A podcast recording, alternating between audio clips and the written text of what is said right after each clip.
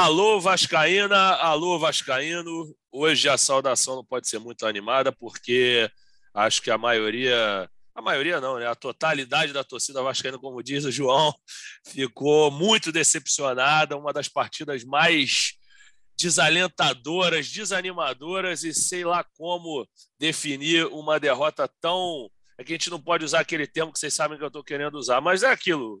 Apagou assim a, o ânimo do Vascaíno. É, eu sou Fred Gomes, mais uma vez substituindo o, o, Luciano. E se a semana passada, no GE Vasco 158, a gente discutia se era possível substituir Nenê, essa partida contra o, contra o CSA, eu acho que ficou bem claro essa derrota por 3 a 1 que o Nenê é insubstituível, sim, dentro desse elenco. Hoje eu estou aqui com o nosso representante da voz da torcida, João Almirante. E hoje um convidado especial, Maurício Mota, nosso editor do GE, vai participar hoje, vai falar não só como profissional, mas também da paixão dele, que é torcedor do Vasco, e também falar desse sentimento de como que o Vascaíno encarou é, esse resultado tão negativo. Vou começar com o João. João, eu vou direto para o teu vídeo. Quando eu estava trabalhando ainda sexta-feira, e aí a gente estava finalizando ali na redação a cobertura, eu vi seu vídeo e você cravou com muito pesar. Cravou não, né? Praticamente cravou que o Vasco não vai subir. Por que, que o Vasco não vai subir? Por que, que essa, por que essa convicção tão negativa depois dessa partida para lá desanimadora? João, aquele abraço. Fala Fred, fala Maurício, prazer estar aqui pela primeira vez com você aqui debatendo também. É a outra voz da torcida aqui, pelo que o Fred disse. É, cara, eu acho assim, como pós-jogo é ali no calor do momento, e aquilo foi uma porrada que a gente levou, né? Era uma rodada boa para o Vasco, CSA em casa, torcida, maior público até aqui na temporada. E o Vasco não aconteceu, né? Não aconteceu o jogo do Vasco. Acho que o Vasco já não vinha jogando bem. O jogo contra o Náutico já tinha sido ruim, mesmo com o Nenê. E aí, sem o Nenê, a coisa se agravou, porque você perde ali o poder de decisão que o Nenê pode te entregar, mesmo com o time não jogando bem, né? Como tinha sido na partida contra o Náutico. E ali, cara, é difícil, né? A matemática é difícil demais, ainda é muito difícil. Só que hoje, na segunda, passou a derrota e tal. Calma. Assim, não calma, mas o Vasco ainda depende das suas forças. Só que é difícil demais acreditar que um time que refuga tanto, que toma tanto gol, que falha tanto, vai conseguir fazer esse milagre. Mas, enfim, eu olho para os jogos individualmente eu vejo, eu consigo ver o Vasco o Guarani, eu consigo ver o Vasco o Botafogo, mas a gente precisa ganhar tudo e até esse momento não aconteceu, né? A gente precisa de uma sequência é, que não conseguimos na temporada até agora. Enfim, Fred, tá triste. Tá mesmo, João. Mas, ó, Maurição, que honra recebê-lo. O homem aí já deu uma, já deu uma animada um pouquinho de esperança veio da voz do João. Queria saber como é que você está pensando em relação ao Vasco. Se você acha que já era mesmo, que não dá para subir, ou se tem alguma chance remota. Eu, assim, como vocês sabem, eu sempre sou otimista da parada, é, mas eu parei com meus prognósticos, que não estavam dando certo, né? E mas dessa vez eu não estou dizendo que, que eu acredito que vá subir nem nada. Eu só acho que ainda existe também, como o João falou, acho que tem alguma possibilidade de conseguir essa combinação de resultados, talvez até ganhando cinco, empatando uma, mas é bem complicado mesmo. Mas é, matematicamente existe a possibilidade. O que, que você acha, Maurição? Seja bem-vindo, prazer te receber, meu irmão. Fala, Fred. Fala, João. Prazer é meu estar aqui. É, pena que não em um dia de vitória, né? Mas é isso que vocês falaram, assim, a matemática ainda está do lado do Vasco. É, dá, ainda dá. É, é, provável? Não. É muito improvável que o Vasco consiga o acesso. Mas se ganhar os seis jogos, acho que sobe. Se ganhar cinco, empatar um, tem chance de subir. O problema é, é ter essa sequência, né? Que o Vasco não teve até agora. O Vasco ainda não entrou no G4, o Vasco ainda não, não engrenou. Mas, assim, aquele lado torcedor do Vascaíno, depois que a cabeça esfria, sempre, sempre dá para a gente acreditar e ainda não, não largar de mão. Mas é muito difícil. Eu, fa eu falo muito assim, cara. Ninguém acredita, né? Mas vai estar tá todo mundo vendo Vasco e Guarani nessa quinta-feira torcendo por uma vitória e já vai hoje já tem rodada, se terça, não sei se hoje tem jogo, mas já vai começar aí a, a Série B para o Vasco, não é só o jogo do Vasco, né? São os vários jogos que a gente tem que ficar acompanhando, mas é, é como o Maurício disse e eu disse ali no, no começo, você olha os adversários do Vasco, tem algum imbatível ali? Não tem. O problema não é os adversários, os adversários acham até que vão tropeçar, estão tropeçando problema é o Vasco, que infelizmente não, não vem fazendo a parte dele. Vamos ver se com o Nenê aí, e ele segura também um pouco o negócio de cartão aí, joga os seis jogos e, e vamos ver a lançada sorte. Enfim, a gente está no buraco agora, só dá para melhorar, né? É verdade, João. João, então, aproveitando esse teu gancho, já que você falou do Nenê, agora te pergunto: é, o que, que você acha que faltou para o Vasco conseguir suprir a ausência do Nenê? Como que foi a assim o, o que, que faltou mais ao Vasco e o que, que ele representa esse retorno dele para o jogo de quinta-feira. Eu vou hoje durante o programa eu vou projetar o, Guarani e voltar ao CSA, porque o CSA acho que a gente vai querer falar sempre é. pouco, porque não foi um grande jogo. Mas onde que não funcionou a substituição dele com o Andrei no meio-campo e quanto eu sei que a pergunta é óbvia, óbvia mas o quanto ele melhora para quinta-feira? Cara, então, eu acho que é, é, a gente estava até discutindo lá no Portão 9, os times eles estão sacando mais ou menos o jeito do Vasco jogar. Você está vendo que aquela saída de bola está cada vez mais truncada, né? Isso não tem muito a ver só com o Nenê, é os times avançando a marcação, estão dificultando ali. E sobre a ausência do Nenê, eu falei no comentário inicial, ele é o cara que, mesmo quando o Vasco. Primeiro, ele é o cara que é capaz de fazer o Vasco jogar melhor ele segura uma bola, porque ele acha um passe, porque ele dá uma outra presença em campo para todo mundo, né? Ele tira um pouco a responsabilidade de outros jogadores, então ele tem a capacidade de melhorar o entorno dele. E ele mesmo quando o time não está jogando bem, ele pode te achar uma finalização, ele pode te achar uma cobrança de falta, ele pode achar um escanteio bem batido. Então ele é um cara decisivo, como mostrou a reportagem lá do Marcelo, né? A maioria dos gols do Vasco passam pelo pé do Nenê diretamente, a participação dele decisiva.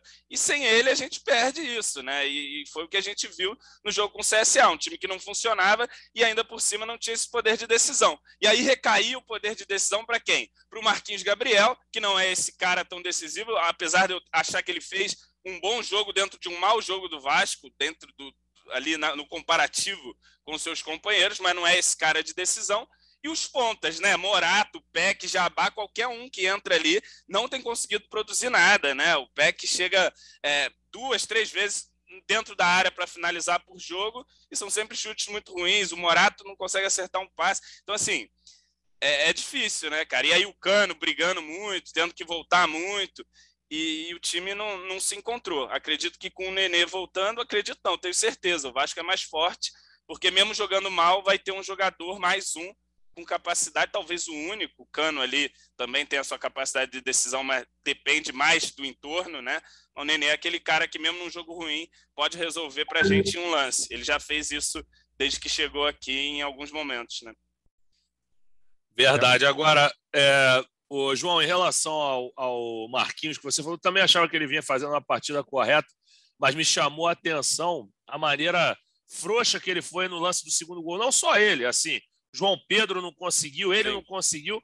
E aí me chamou muito a atenção, Maurício, da maneira que os caras ficaram olhando para o rapaz lá, o Giva Santos, o camisa 15 do CSA, ele sentado dar um biquinho para o Delator e fazer o gol. O Ricardo Graça está olhando, Leandro Castão olhando e o próprio Marquinhos Gabriel olhando.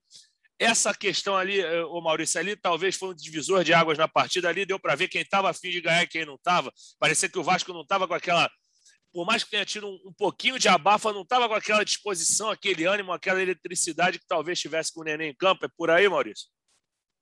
Não, com certeza. Assim, o, o CSA mostrou muito mais vontade. Um, um ponto que me preocupou muito é, assistindo o jogo, que eu acho que foi a, a mudança de chave, foi a alteração do, do Fernando Diniz quando ele tira o Bruno Gomes e bota o João Pedro.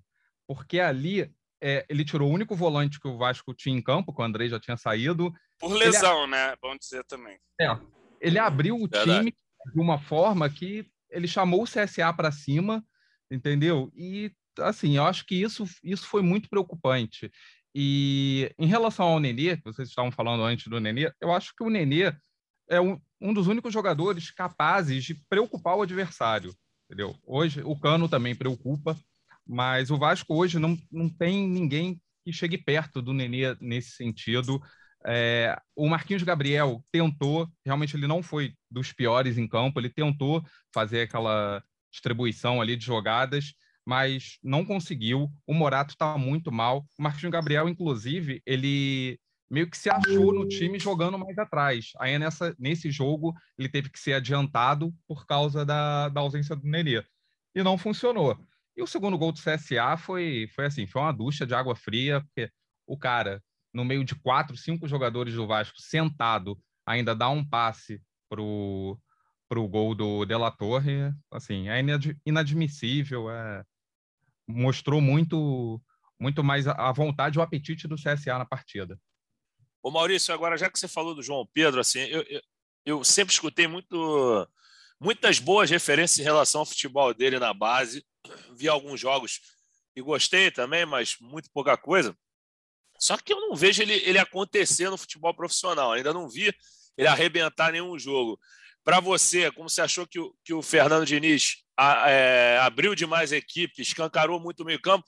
Você acha que era o quê? Para ir com o jogador da posição, Caio Lopes, é, você acha que era o, o nome mais indicado ali para a ausência do Bruno? Eu acho que sim, porque eu acho o Caio Lopes até melhor, porque o Caio Lopes ele faz a função defensiva e ele chega mais à frente do que o, do que o Romulo. Ele tem um chute de fora, o Romulo ganharia na, mais na bola aérea. Porque eu acho que com a entrada de João Pedro, é, abriu demais o Vasco. Entendeu? E, e e se, se você perceber, o técnico do CSA, o Moza, logo depois ele faz quatro alterações, ele bota gás no time. Entendeu? Ele botou quatro jogadores novos. Então eu acho que isso deu muita diferença. Verdade. Agora, João, você, você falou, trocando um pouquinho, saindo do meio campo, indo para os pontas que você citou, que eles vêm jogando mal mesmo. Aí eu te pergunto, em relação ao Morato, o que, que houve com ele, né, cara? Uma queda assim muito grande, talvez, até para citar não um ponta, mas um lateral. O Zeca também, impressionante, né? Assim, da maneira. Se, a, se, o, se o rapaz lá, o Yuri Amorim, não mete a mão na bola, era gol do Vasco, gol igualzinho o gol do Vinícius do Náutico. Então, como caiu o Zeca, né? E como tá mal o Morato, impressionante, né? Esses dois jogadores especificamente. É, é, eu acho assim, o, o Morato para mim é o maior flop aí de contratações da temporada, porque se tinha alguma expectativa nele, eu tinha, por exemplo, uma expectativa nele, porque ele já tinha mostrado coisas positivas nesse nível de competição pelo Bragantino, ele tinha feito uma boa Série B, sido um dos destaques do time e tal. E ele fez o gol do título e tudo lá. É, ele faz aquele bom jogo contra o Flamengo no início da temporada, não, beleza, vai se acertar e tal. E o fato é que nunca se acertou no time do Vasco. Ele nunca conseguiu uma sequência positiva de fato, fez até um golzinho ou outro aí, esporadicamente, em, um ou outro jogo. Com o Diniz, ele tinha melhorado um pouco, né? Ele faz bons jogos ali com o Cruzeiro, principalmente, é um dos melhores em campo, talvez a melhor partida do Morato. Depois, o, contra o Goiás, faz o gol, joga bem e tal, é importante. Mas, enfim, não tem conseguido jogar nas últimas. É, e, e, enfim, é, é mais esse Morato que a gente está vendo é mais o Morato da temporada do que o, propriamente o Morato que joga bem. O Morato que joga bem, a gente viu uma ou outra vez esse ano com a camisa do Vasco. E o Peck, ele entra, ele dá movimentação, é um garoto que se esforça, mas, cara, difícil, porque ele não consegue tirar o 10, né? É difícil. E um atacante que, que é assim, precisa finalizar melhor. Eu acho que é uma coisa que ele precisa desenvolver muito e, enfim, não, não tem conseguido também render. O Jabá entra tá uma tragédia também, o Jabá. É, enfim, e aí tem o John Sanches, né, que até entrou no último jogo, acho até que foi desnecessário, eu diria, cara, colocar o John ali na, naquele momento, já que não usou o cara, botar ali quando estava tudo já desesperado, mas enfim, são as opções que o Vasco tem hoje, e, e quando o ataque do Vasco não tem o Nenê, a gente viu aí, é difícil, né? A coisa fica ainda mais complicada. Verdade, João. Falando em John Sanches, Maurício, o, o, o João é, falou no nome dele ontem. É, eu conversava com o Marcos Portuga, que é um dos nossos editores de podcast. Ele ia fazer esse nosso podcast, a gente estava começando os assuntos. Ele falou: pô, Fred, mas teve uma coisa que me chamou a atenção. É, até Ele falou assim: o, o, o John Sanches ele perde, ele é um jogador que é equatoriano, mas ele sai de campo chorando. Será que não estão faltando outros jogadores com esse espírito? Mas eu falei que o Marcos ia fazer aqui. Hoje nós estamos com a Marcela de novo, Marcela Maeve, que fez o nosso da, da semana passada. E aí o, o, o ia fazer isso conosco, ia participar desse de hoje. Eu fiquei batendo papo com ele ontem. Ele me chamou a atenção em relação a isso. Eu também achei legal, né? Pelo menos esse espírito do cara, do cara sofrer uma derrota, principalmente numa situação que ele é pouquíssimo utilizado, né? Todo mundo via nele uma grande esperança, um cara que tinha feito gols bonitos pelo Independente Del Valle, fez uma uma boa trajetória lá, só que eu lembro que quando ele chegou, que a gente faz aquela matéria que a gente consulta jornalistas, consulta ex-treinadores, aí o pessoal ele já deu uma baixada de bola nele, mas eu não imaginava que ele fosse ficar tão encostado. O que, que você achou aí, Maurício, dessa postura dele de chorar, de tentar? Ele perdeu um gol ali numa jogada que o Cano dá um chute cruzado pela direita. Como é que você viu a estreia do equatoriano, a brevíssima estreia do equatoriano?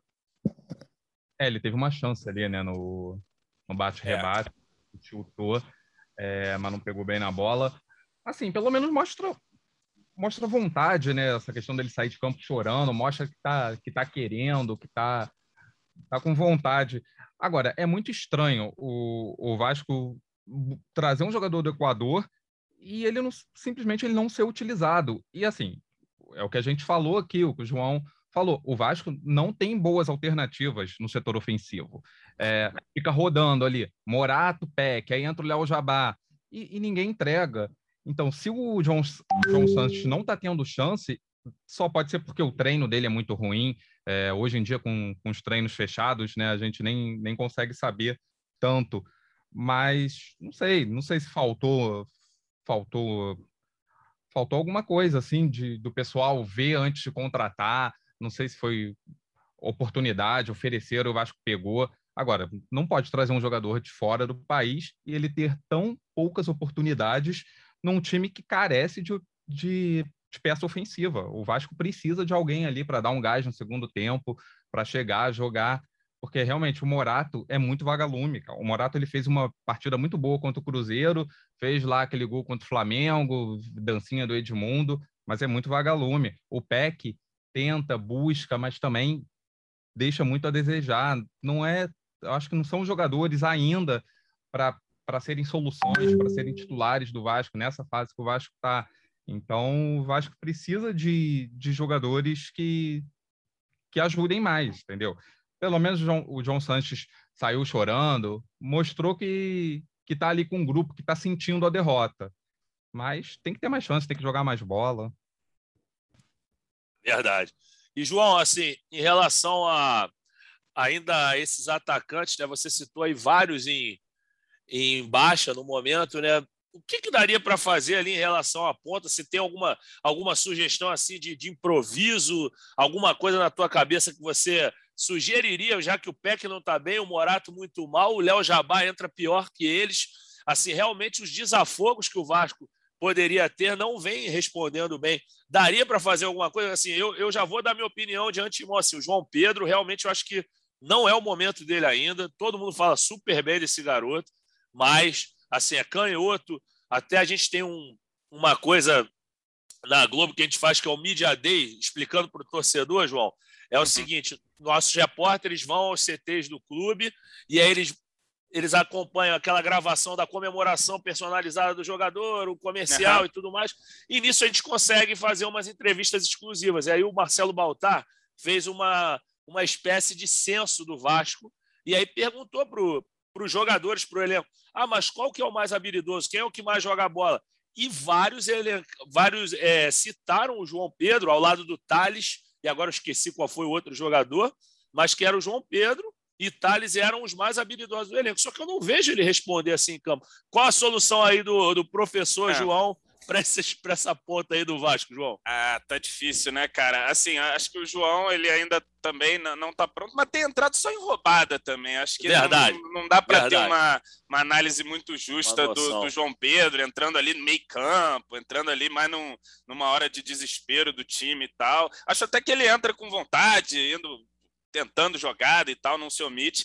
Mas enfim, agora, soluções complicado, né, cara? Tentando tirar os pontos, a gente estava até discutindo isso também no Portão 9 e chegou a uma conclusão, porra, e três zagueiros? Vou lançar um três zagueiro maluco agora, aí bota Riquelme e Léo Matos, que ninguém aguenta o Zeca mais também, aí bota o meio campo ali, Bruno Gomes, Andrei Marquinhos, Cano e Nenê na frente. Você mata os ponta, não tem uma ponta que não está jogando nada, enfim, mas pode ser uma alternativa, mas sinceramente não acredito. Acho que o Diniz vai com as ideias dele até o final, tá elogiando aí o Peck, tá elogiando o Morato. Acho que num sentido ele tem que dar moral para os jogadores também, né? Não adianta o cara chegar igual a gente aqui na coletiva, é, é, e chegar, não, é, o Zeca, meu amigo, me matar vendo o Zeca. Ah, o, pô, não dá, o Morato pega, ele não vai dizer isso, né? Mas enfim, é, é por aí, cara. E, e, assim, o Vasco já fez bons jogos com o Diniz, ali naquele começo. Acho que tá ficando um pouco manjado essa saída de bola, principalmente ali. Acho que o time, já falei isso em outras oportunidades, precisa ter um pouquinho mais de alternativa. É, mas agora, né, cara, é confiar também aí no, no professor, ele que está dando os treinos lá, ele que trouxe de novo alguma esperança. Acho injusto algumas pessoas tentando atribuir uma grande responsabilidade sobre o Diniz, como se ele tivesse grandes opções, como se ele tivesse ali um, um cenário perfeito, né? Acho que se a gente tem ainda alguma esperança por conta do trabalho dele, e vamos ver o que, que ele apronta nessas últimas seis rodadas. Eu não estou nem pensando seis rodadas, estou pensando uma a uma. Vamos ver o que, que ele apronta contra o Guarani. E aí, vencendo o Guarani, a gente sobrevive, né? Agora, aquela questão assim: essa é round six, eu falei, você tem que ganhar uma para continuar na outra. Então, assim, tem ganhado o Guarani aí. Vamos ver, ganhando o Guarani, estamos vivos. E aí vai nessa até o fim, vamos ver onde chegaremos. Chamei de professor João, ele adotou o discurso certinho, é um, é jogo de cada vez. É. E, Maurício, é, eu gostei dessa sugestão do João e quero te botar nesse papo aí, porque, sinceramente, três zagueiros não vejo como uma, uma solução ruim, não, porque o, o Valber sabe sair jogando, a gente ainda não sabe disso em, em, termos práticos com a camisa do Vasco, mas pelo que eu vi, pelo que a gente estudou de vídeos e, e opiniões de outros companheiros. É um cara que sai bem para o jogo. O Ricardo, da mesma maneira, o Castan também. Os garotos que o, que o João falou do meio, todos sabem jogar. Talvez era uma. O que, que você acha, Maurício, dessa, dessa ideia dos três zagueiros, é, tirando os pontas por hora e deixar um time mais técnico, mais bom de bola, que sabe trocar um passe, do que manter esse esquema aí que vem ficando um pouco engessado nas últimas rodadas? Eu acho que pode ser uma boa solução, mas eu não acredito que o Diniz vá, vá mudar tanto a maneira dele, dele jogar, entendeu? Não é muito do, do Diniz mudar tão drasticamente assim. E realmente, os pontos não estão dando certo, você enche o povo, povoa o meio de campo ali, bota o pessoal que sabe sair jogando, pessoal que toca de bola, e Nenê encostando no cano, acho que pode ser uma boa. Um a mais lá atrás, né, para tentar evitar essas bolas aéreas, que todo jogo do Vasco tem, tem gol de bola aérea, teria, né, se não fosse anulado o gol no início do jogo, teria mais um. Acho que é uma boa, sim, mas não acredito. E assim, o que eu mais lamentei assim da, da derrota do, do Vasco é que todos os times que estavam na frente do Vasco perderam pontos nessa rodada, né? então, essa seria a rodada para o Vasco tirar a diferença em relação a todo mundo. Porque só o Vasco iria fazer três pontos nessa rodada. Então, o Coritiba, Botafogo, Havaí, Goiás, CRB, todo mundo perdeu ponto. Faltou o CSA, né? Faltou. só, só faltou o que precisava. E só para fazer justiça aqui ao, ao rapaz, sei que a torcida do Vasco não está nem aí, mas eu chamei ele de Yuri Amorim, é Yuri Castilho, o, o jogador que fez o gol do, do CSA que abriu o placar, que na verdade não abriu, né? Foi, foi anulado é, porque ele colocou a mão na bola ali nas costas do Zeca. Mas ali, João, assim, eu sei que eu não quero insistir em cima de jogador, porque não é a nossa área ficar falando muito individualmente dos jogadores, mas ali eu acho que aquele lance ali já gerou uma intranquilidade para o Zeca enorme, que ele começou a tocar na bola e a torcida já não tinha mais o mesmo a mesma paciência com ele já não tinha muito antes da bola rolar, mas depois que ele falhou ali, que ele ficou olhando de novo, assim, eu sei que o cara no estádio às vezes ele não repara, mas tem aquele, aquele torcedor que observa tudo. E um vai falando com o outro, quando você vê o Zeca no próximo toque na bola do Zeca, a paciência se esgotou.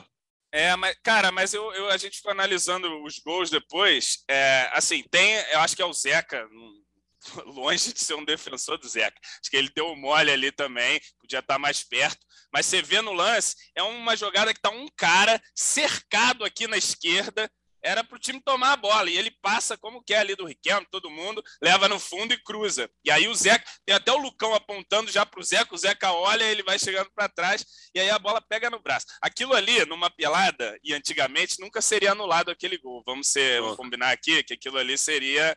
Só que agora, no, no mundo VAR aí, aquilo é marcado, então foi anulado ali.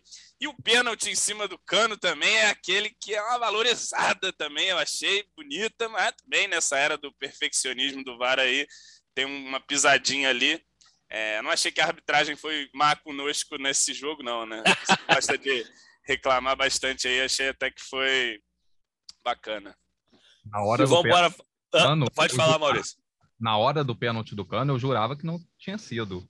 É. Eu teve que rever, rever, aquele toquinho que. É, é bem sutil ali, o cano aproveita e aí o VAR vê, tem o toque, dá para marcar, marcou, né? E falando da rodada ainda, é, começamos então com a rodada amanhã. Nós estamos gravando esse podcast, o GE Vasco 159, numa segunda-feira à tarde. Amanhã já tem para o torcedor vascaíno se descabelar um pouquinho. Tem Vitória e CSA, ó, anote aí, Vascaíno, ó, às 14 horas, né? Amanhã é feriado, então tem aquele joguinho maroto da tarde. Vitória e CSA para você secar bastante o CSA. E também tem amanhã também às 14, oh, perdão, às 16 horas, o mesmo horário, Brasil de Pelotas e Havaí, ah, mas é jogo de times que estão lá em cima contra equipes lutando contra o rebaixamento. A alma do negócio é essa, Vascaíno. Eu sei que o Brasil de Pelotas já foi para as cucuias praticamente. Ah, ganhou do Náutico. Tá na... Ganhou, né? Tem isso, né, João? Então, acho que a jornada vascaína da secação já pode começar amanhã com louvor, né, João? Já, já vai ter. É, enfim, a gente precisa de qualquer resultado aí que nos ajude. Acho que é assim, a gente mira os 64 pontos, mas talvez 62, 63 aí, dependendo do quanto o pessoal se arrasar aí, seja suficiente. E a gente, quanto, quanto, me, quanto os caras pudessem se ferrar aí, melhor, cara. É isso que a gente vai torcer aqui. É o que resta para nós, Vascaínos, torcer. Ainda tem, ainda tem a matemática, né? Depende só de nós. Vencer os seis, certamente o Vasco sobe. Difícil acreditar, mas vamos acreditar um por um aí. Ganhar do Guarani primeiro e depois a gente vê. É, e ainda tem o Goiás e Ponte Preta, né? Às nove e meia. Aí na, na quinta-feira, que é mais complicado ainda, porque é o seguinte: o Vasco joga, aí a gente vai trabalhar aqui com a possibilidade do Vasco ter ganhado, que a gente aqui é, só quer trabalhar com boas notícias. E aí o Vascaíno que pensa que vai ter paz às nove horas com o apito final, não. Tem CRB e Sampaio Corrêa às nove e meia, mais uma para o Vascaíno ficar ligado aí e secar o time alagoano. E, enfim, encerrar sua jornada da trigésima terceira rodada dessa Série B. João, então, para a gente fechar aqui, antes de eu me despedir do Maurição, que, que é o nosso novo integrante por uma rodada, mas ele vai voltar outras vezes, porque eu gosto muito das análises dele, e é mais uma voz da torcida.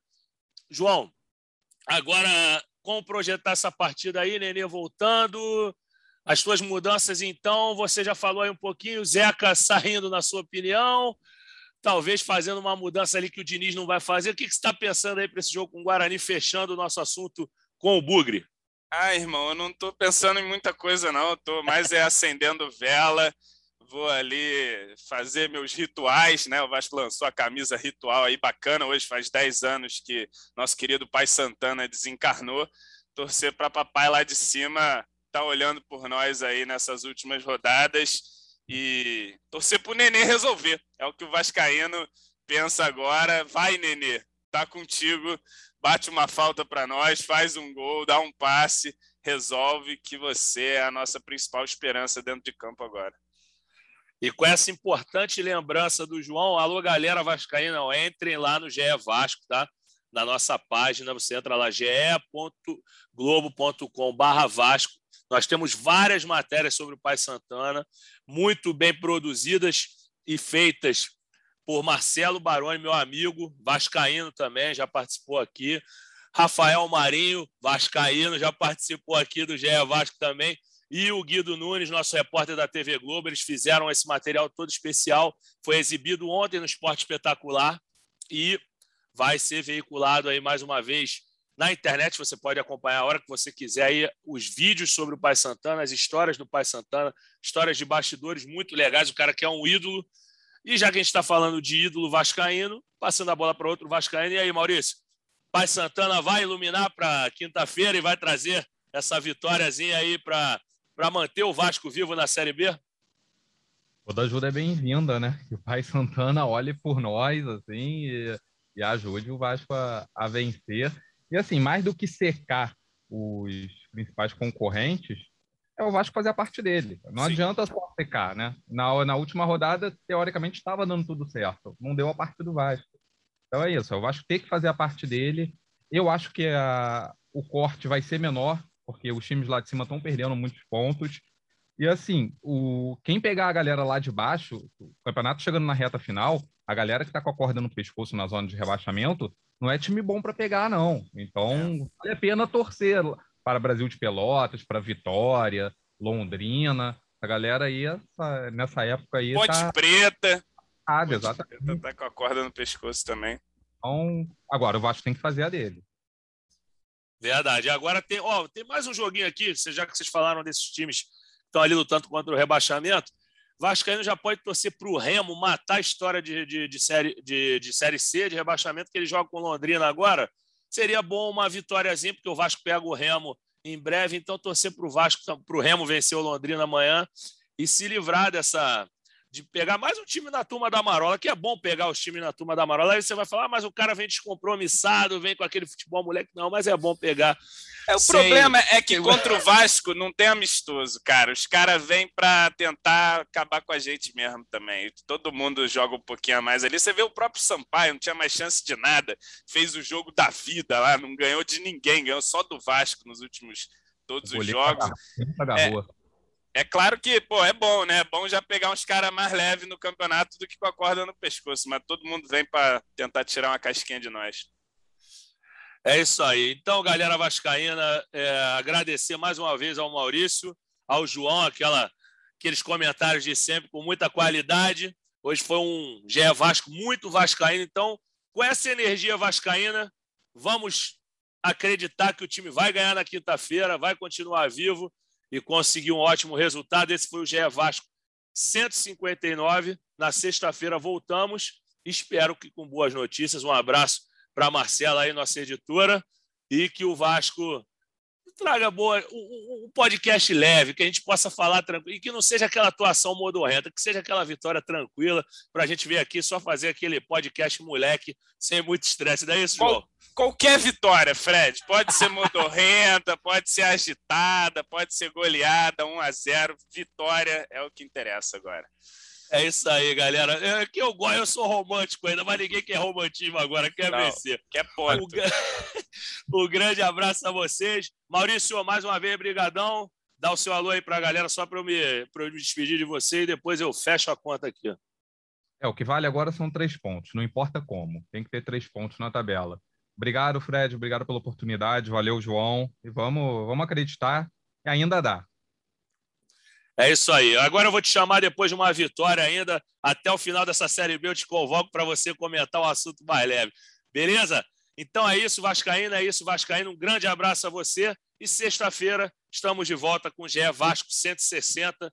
E, se Deus quiser, com ótimos resultados e uma resenha bem leve. Valeu, galera. Aquele abraço. Vai o Juninho na cobrança da falta. Gol!